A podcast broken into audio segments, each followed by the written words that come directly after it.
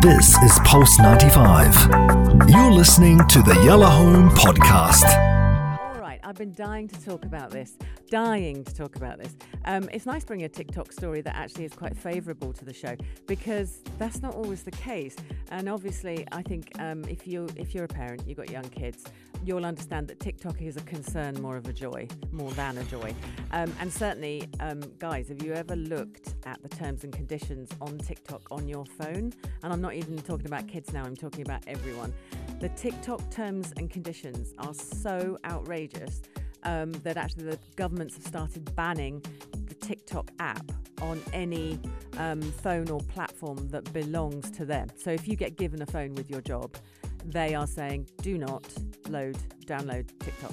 And that's because in the terms and conditions, um, which none of us read, we just go agree and sign our lives away. Um, they literally can go through every single thing on your phone, which possibly means they have your bank accounts, your ID codes for your bank accounts, um, your codes for everything else, your, your other accounts. They can see exactly what you're doing and inside everything, your photos, your videos. It's literally your contacts, everything. They can do absolutely anything. So, um, that's first. Um, and, and I feel that poor TikTok, I think actually someone from TikTok approached Big Hass, I'm sure he was saying, and they went, Stop going on about TikTok being bad. And Big Hass was like, Mate, TikTok is TikTok. Anyway, what I actually want to do is talk about how nice this is. There's a new um, there's a new trend on TikTok, as there always is, uh, but this one's called Lucky Girl Syndrome. Now, the thing is, it started off being quite nice, this article, and I was like, hooray, positivity, this is lovely. And then towards the end, it suddenly started getting a bit dark. And I think it's a shame because I think that, that mud can be slung at so much at the moment. You know, when you just would like something to be positive, do we always have to analyse it and make it into something nasty? So let's stick with the positivities of this right now. The thing called lucky girl syndrome has been blowing up on TikTok and it's the latest trend. It it basically is positive affirmations and they're saying that positive affirmations are the key to a successful and lucky life. Now maybe it, luck is something and that's what everyone started questioning like is it luck or do you make your own luck and if you make your own luck does that mean you make your own bad luck and is it making people feel, you know, insecure and down because they're also uh, and then it got really intense towards the end. Let's stick to the nice bit positive affirmations. If you're wondering what that all is, is about, it's about saying things that are good.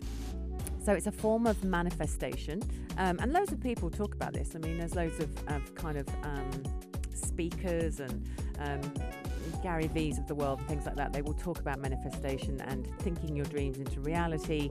Um, and it involves reciting daily affirmations in the belief that they're going to bring you good fortune and bring you luck, but also bring you what you want. So um, the hashtag is Lucky Girl Syndrome, and it's racked up more than 130 million views.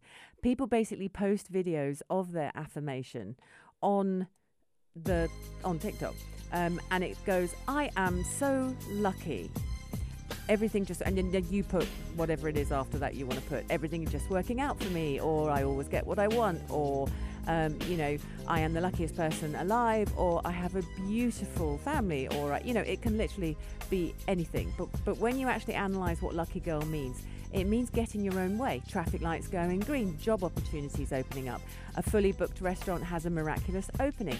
And then they, they got to the stage where apparently um, girls started saying, honestly, I was really kind of skeptical about this, but I did it. And suddenly, one woman described getting an iPhone and an Apple Watch for $18 after she spontaneously decided to join a gym, and it led her to the deal that, that, that got her these things.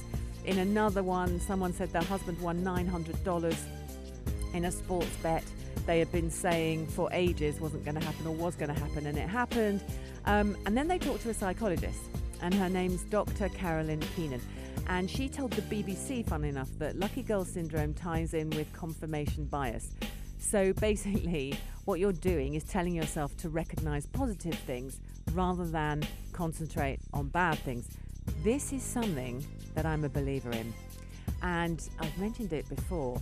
So um, I'm the kind of person that wakes up in the morning, and when you're just opening your eyes, I look for the most exciting thing I've got on that day.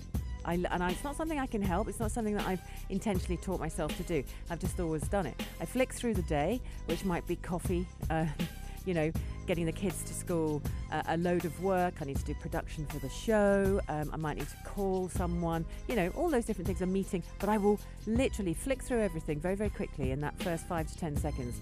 And I find something exciting and go, oh, I'm doing that today. Love that. That's the natural me. Now, my, well, one of my best friends for years was the opposite. He would flick through the day and the first words out of his mouth every day to me used to be the bit of the day that he was dreading. And I called him on it once. I said, What?